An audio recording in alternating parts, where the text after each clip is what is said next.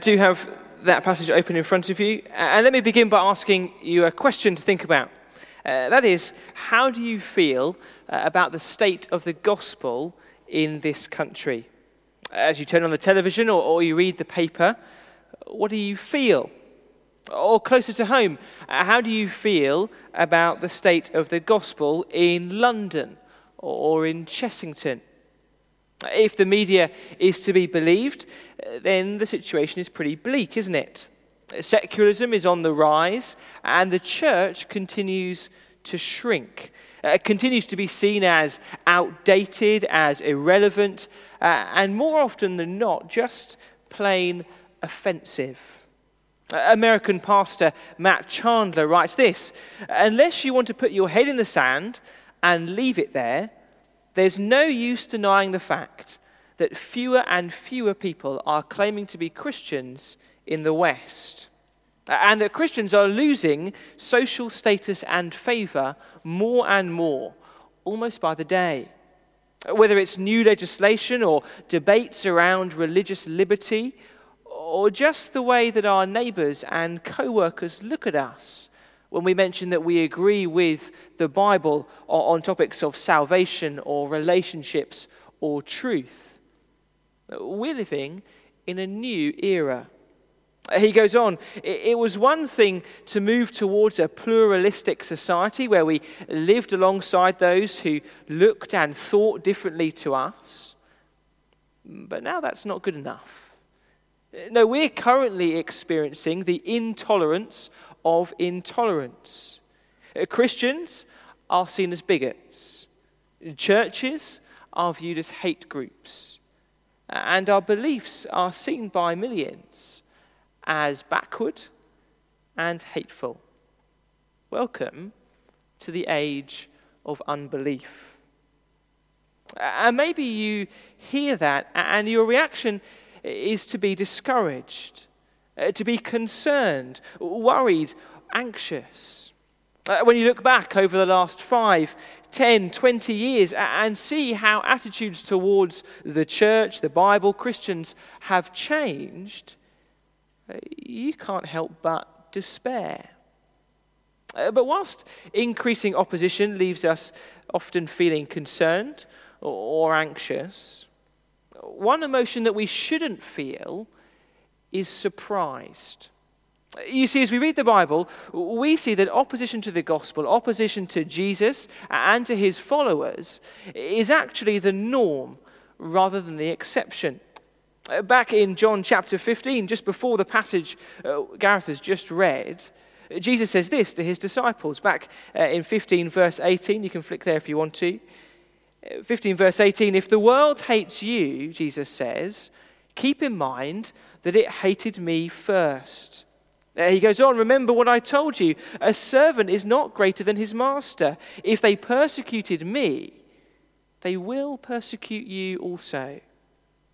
Jesus says the normal Christian experience is to face opposition and hostility, to be hated by the world. That is the experience of many Christians around this world, and it is increasingly our experience in this country. Uh, so, what do we do? What do we do? How do we respond when we hear something like this? How do we respond when evangelism becomes increasingly more scary and seemingly harder and harder to do?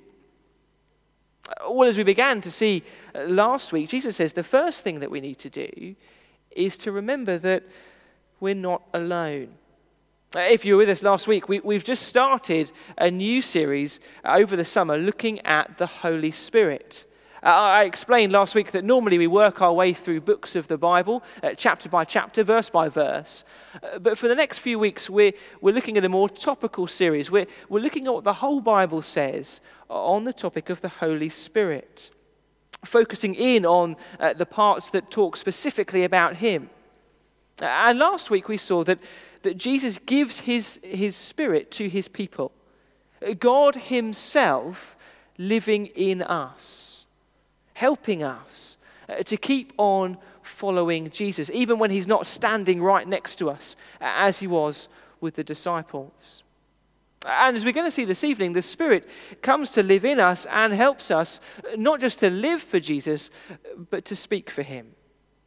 And so at the start of our passage in 15, verse 26, we see, don't we, that we are called to testify to Jesus. Uh, despite hatred, despite the opposition that Jesus says inevitably will come, we are called to keep speaking about Him. Uh, but as we do so, we must remember that the Spirit is testifying with us. In other words, as we falteringly try to speak the gospel to our friends, as we've just heard Horace talk about, we must remember that the Holy Spirit is working in us and through us. He is working in the hearts of those we are speaking to. How does that work? How does the Spirit help us as we speak about Jesus? Well, I think we see two things from our passage this evening. Uh, the first is that the Spirit convicts the guilty. Uh, the Spirit convicts the guilty. In chapter 16, verses 1 to 6, Jesus again explains that the disciples are going to face opposition for speaking about Him. Uh, and it's not hard to imagine, isn't it? Isn't it? With, with just a few of them gathered together, it's not hard to imagine what they're thinking and feeling. Uh, Jesus, how on earth do you expect us to do this? How on earth are we meant to take the gospel, the, the news about you, to a world that is going to hate us and persecute us? And you're not even going to be with us. Jesus, you're not even going to be by our side. How do we do it? Uh, to which Jesus says in verse 7 But very truly I tell you, it is for your good that I'm going away. Unless I go away, the advocate will not come to you. But if I go, I will send him to you. Jesus says again, don't worry. I'm going to send the advocate. I'm, I'm not leaving you alone. The Holy Spirit will come. And verse 8, when he comes, he will prove the world to be in the wrong about sin and righteousness and judgment. And so you see, it is the disciples' job and it is our job here this evening to tell people about Jesus.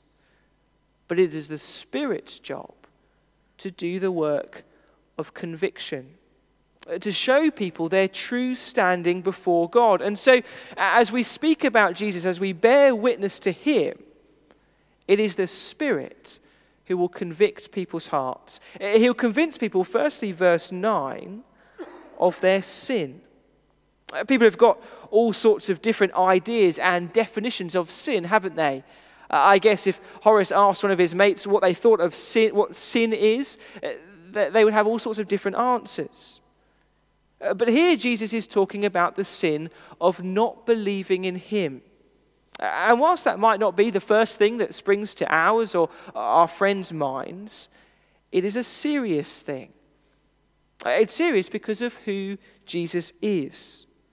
You see, if Jesus was just another well meaning religious teacher, uh, to go alongside all the other well meaning religious teachers, well, it would be totally reasonable, totally fine to choose to ignore him and listen to someone else. If he were a fanatic or an extremist, it might be wise to ignore him. But the problem is, Jesus is neither of those things. The Bible is clear, isn't it? Jesus is God's Son. That has been John's big message as he writes his gospel. Right at the end in chapter 20, he, he says this These things are written that you may believe that Jesus is the Messiah, the Son of God. Jesus is God's Son. John has written the whole gospel to prove that point. point, and so he should not, he cannot be ignored. To do so is serious, it is sin. Uh, secondly, in verse 10, uh, the Spirit will convict people of their righteousness or, lack of righteousness. Righteousness in the Bible is all to do with our standing before God. To be righteous is to be in the right with God. And again, this is something that people tend to get wrong, isn't it? If you went out into Chessington this week and asked people, if there is a God, do you think he'd be happy with you? Happy with how you live your life? I think most people would say yes. Yes, I think he would. And that's because most of us tend to think of ourselves as generally good people, don't we? Uh, what we do is we compare ourselves to the bad people, uh, the murderers, the terrorists, people like that, and we say, Well, I'm not like that, so I must be one of the good guys. Uh, if there is a God, then I'm pretty sure he would be pleased with me because I'm not like them. But again, the problem is the Bible doesn't tell us to compare ourselves to the bad guys. The Bible compares us to Jesus. Uh, but the Bible compares us to Jesus, the only one who is truly righteous, uh, the only one who is truly perfect. And so, as people hear about Jesus, as they read about him in God's Word, as they see God's perfectly righteous Son, well, the Spirit convicts them of their own unrighteousness in comparison. Uh, the Spirit exposes our, our false confidence, our false belief that we are better than we really are. The Spirit convicts people of sin, of unrighteousness, and thirdly, about judgment. You see, again, it, it's often the case, isn't it, that people come to the Bible expecting to judge Jesus. Often, when we invite someone along to Christianity Explored or to read Word one to one with us, we kind of make it sound like they have the opportunity to judge Jesus, to see what they make of him. And that's because we like to think that we are the ultimate authority in this world, uh, definitely the ultimate authority in our life. And so we are the ones who get to make the judgment about Jesus. We're in the judgment seat. But the Spirit flips that thinking on its head. The Spirit shows us that the reality is Jesus is the judge. And so often, someone will start something like Christianity Explored thinking they're in the judgment seat. But then, the more they look at the Bible, the more they hear Jesus speak, the more the Spirit shows them that they are the ones in the dock. The Spirit shows us that that we're in the dock and, well, that we're all guilty. Guilty of sin, uh, of rejecting Jesus, of ignoring him, wanting nothing to do with him. Guilty of unrighteousness, or of not living up to God's standards, let alone our own. And therefore, we are guilty and we stand along with Satan in verse 11, condemned before the true judge. Jesus Christ.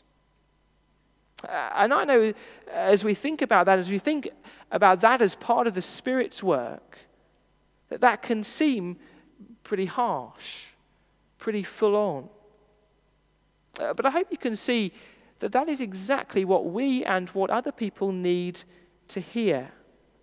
Uh, we need the Spirit to convict us of our sin, to show us what we are really like because we will only ever come to Jesus if we are convinced that we really need him. It's a bit like going to the doctor, isn't it? It's never fun going to the doctor. No one goes to the doctor for a fun day out. But it is necessary.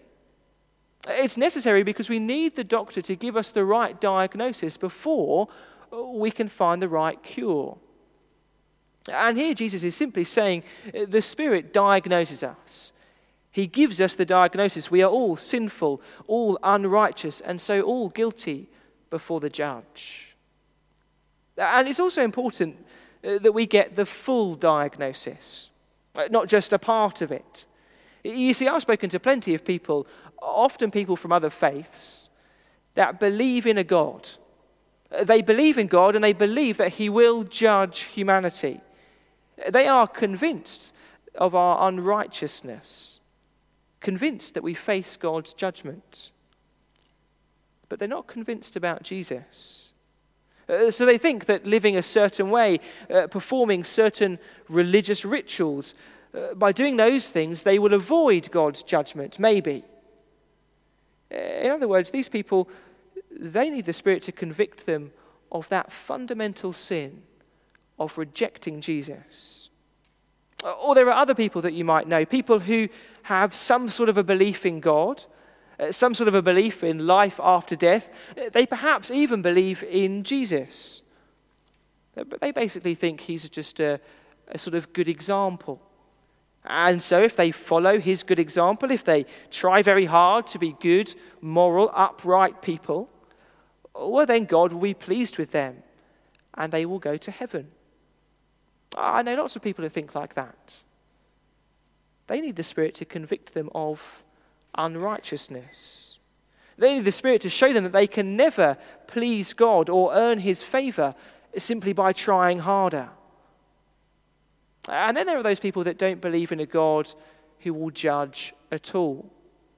Uh, that surely, if God is a God of love, uh, that He doesn't mind how we live as long as we're happy, as long as we're being true to ourselves. Those people need the Spirit to convict them that God is perfectly just, perfectly righteous, perfectly holy, and He will judge the world, not according to an individual's perception of happiness, but according to His perfect standard. And so you see, as we speak the gospel, as we proclaim the truth about Jesus, well, the Spirit gets to work in people's hearts. He diagnoses them, He gives them the full diagnosis of their condition before God. And frankly, it is a painful process. It's a painful process that, that continues on into the Christian life. As Christians, the Spirit continues to, to expose us to expose our sin, to expose our unrighteousness before God. As we continue to look into God's Word, the Spirit continues to show us what we are really like. And often it's painful. But thankfully, the Spirit doesn't leave us there. He doesn't leave us with the diagnosis. He, he also points us to the cure, which is the second thing that we see in our passage, the Spirit glorifies the Savior. The Spirit glorifies the Savior. Verse 12, uh, Jesus says, I have much more to say to you, more than you can now bear. But when He, the Spirit of truth, comes, He will guide you into all truth. Uh, he'll not speak on His own, He'll speak only what He hears, and He will tell you what is yet to come. Uh, if you were with us last week, we heard Jesus say something very similar back in chapter 14. Uh, he told the disciples that the Spirit was going to come and help them. And he would do that by reminding them of everything that he had been teaching them, uh, with the explicit purpose of them going on and telling others about Jesus. Uh, and here he says the same thing. The disciples' task is to tell people about Jesus. And the Spirit's going to help them by guiding them in all truth, Jesus says. Uh, but do you see the Spirit's aim as he does that? His goal, it's there in verse 14. Jesus says, He will glorify me. He will glorify me. The Spirit's aim in helping and guiding the disciples is to glorify Jesus. Uh, we saw this back in 1 Corinthians, didn't we? If you were here for the Q&A, uh, I said that the Spirit is more like a spotlight than a laser show. If you've ever been to one of those kind of nighttime laser shows, kind of you, you get them at fireworks displays, don't you? Uh, and the point of the laser show is for us to be impressed by the lighting, by the lasers, as they make different patterns and shapes in the night sky. That is very different to the purpose of a spotlight.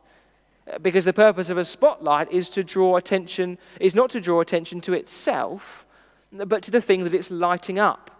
And so, if it's some sort of magnificent building like uh, the Albert Hall or something like that, we're not meant to say, wow, uh, look at the beauty of that lighting system. That would be really weird. No, we're meant to be amazed by the building, by, by the thing that's being lit up. And verse 14 says that the Spirit's job is to put a spotlight on Jesus.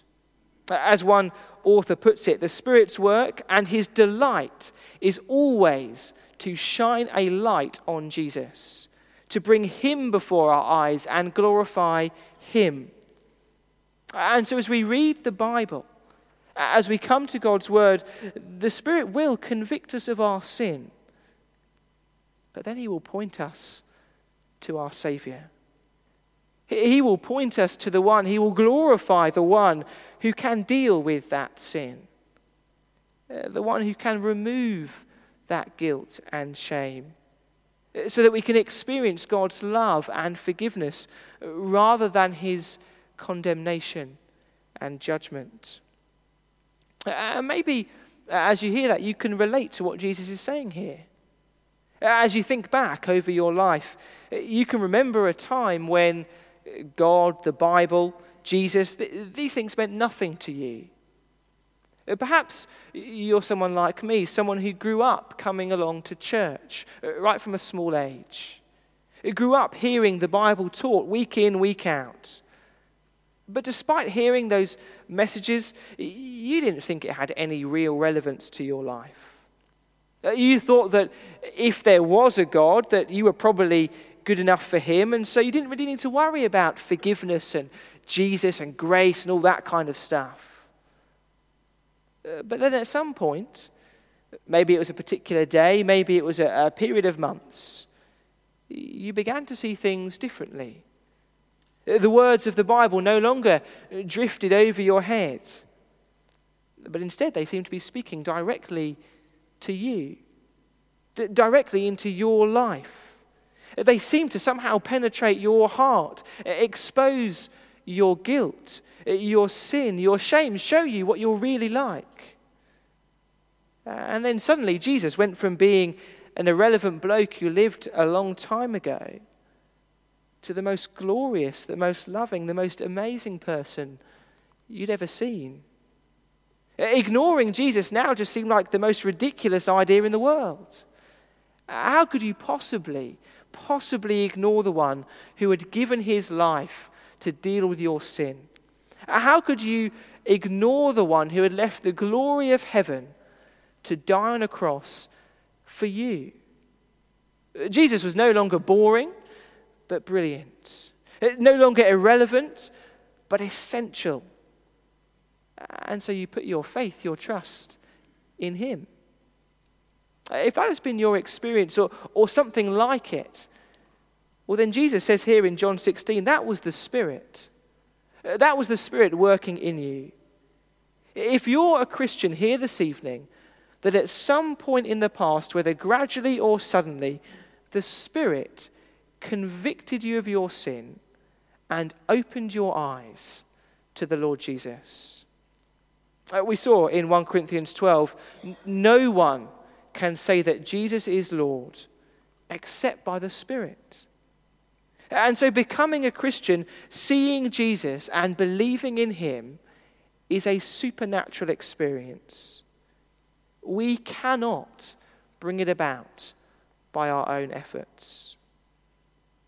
And knowing that, knowing that should lead us to respond in two ways. First, we should be thankful because in the end, the reason you're a Christian here this evening is not because you were brought up in this country. It's not because you were somehow more self aware or, or, more intelligent than other people. You didn't just one day decide to think about things differently or, to change your life. You didn't look at the evidence and happen to stumble across the right conclusion. No, you're a Christian because the Spirit opened your eyes to the Lord Jesus. And that means rather than feeling proud or, or smug, rather than looking down at, at neighbors and friends who just don't seem to get it, we should instead be humbled and filled with an overwhelming thankfulness to God that by His Spirit and by His grace, He chose to reveal Himself to us. As Christians, we should be filled with thanks and praise for the work of the Spirit in our lives and in each other's lives.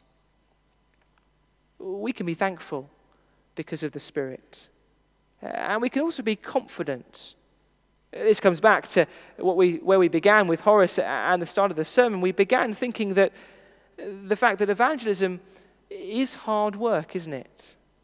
Whether that's because of an increasingly hostile culture or particularly hard hearted friends, we can sometimes feel as though it's just getting nowhere that it's just a bit hopeless. We can feel hopeless, and, and then in our desperation, we can begin to look for the silver bullet, uh, the new course that's just come out, the, the new technique, the particular preacher, the book that everyone's raving about. Uh, we think maybe if we find a, a, Christian celebrity to come and speak at our next event, then, then that'll convince everyone that then they'll get it, then they'll believe.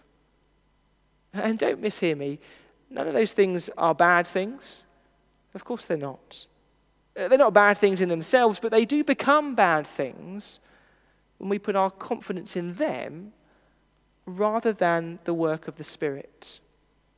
And so we must be really careful not to rely on our own abilities, not, not to rely on our own efforts or strategic thinking, rather than remembering that it is only the Spirit who will convince someone that they are a sinner. It is only the Spirit who will open people's eyes to see who Jesus is. And so you see, as we take the gospel into a hostile world, a world full of indifference and opposition, Jesus says in John chapter 16, we can be confident. We can be confident. Not confident in ourselves, but confident in the Spirit.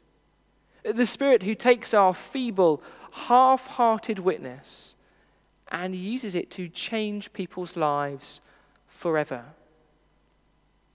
confident that He is at work, changing people's hearts, just as He changed your heart.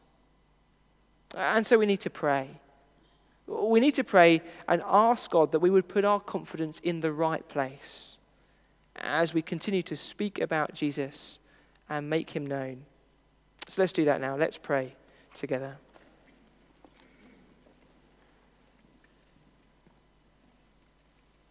Our loving Heavenly Father, we thank you so much that we have such wonderfully good news to share with people. Father, please forgive us for our half heartedness. Please forgive us for our lack of love, both for other people and for the Lord Jesus. But Father, we pray that you would embolden us, you would give us courage to speak, and we thank you that as we do so, we can do so confidently, knowing that it is not us but you, by your Spirit, that changes people. Father, please help us to open up your word, your words of life with people, and pray that the Spirit would change them to come to know and love the Lord Jesus just as he has changed us in that way. And Father, as we do that, we pray that just as we've seen, that we would glorify Jesus in all that we do. Amen.